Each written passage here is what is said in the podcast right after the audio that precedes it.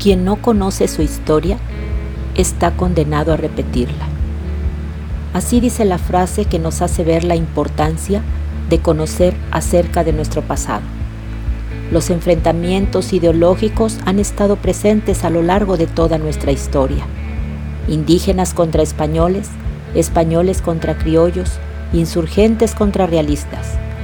Y en esa serie de luchas, la villa de Córdoba sería uno de los espacios en los que se escenificó una violenta lucha ideológica a la que conocemos como la Batalla del 21 de Mayo. A lo largo de la colonia y de los años que duró la lucha de independencia, Córdoba se había mantenido fiel a la corona.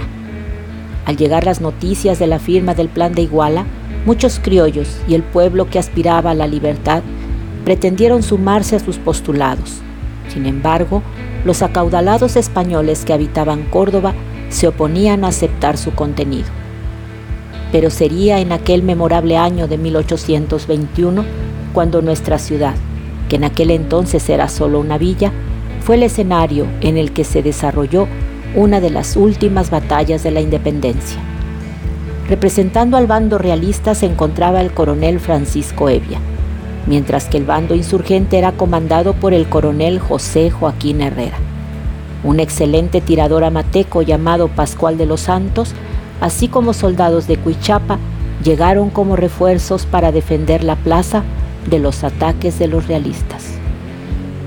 El día 18 de mayo llegó el coronel Antonio López de Santana con 300 soldados de infantería y 200 de caballería para reforzar a los insurgentes.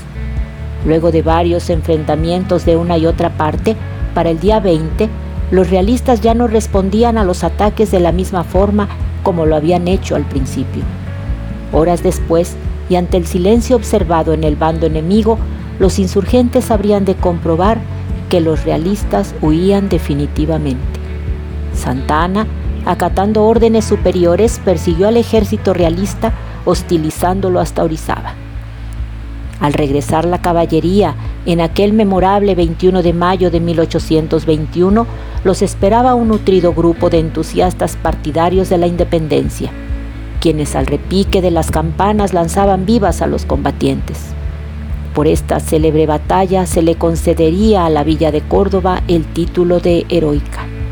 Hoy los invito a reconocer en la conmemoración por estos hechos la esencia de nuestra historia, la que, hablándonos del pasado, nos dice que más allá de las preferencias políticas o ideológicas, siempre ha existido quien ha luchado por un ideal en el que prevalece la búsqueda de paz y justicia.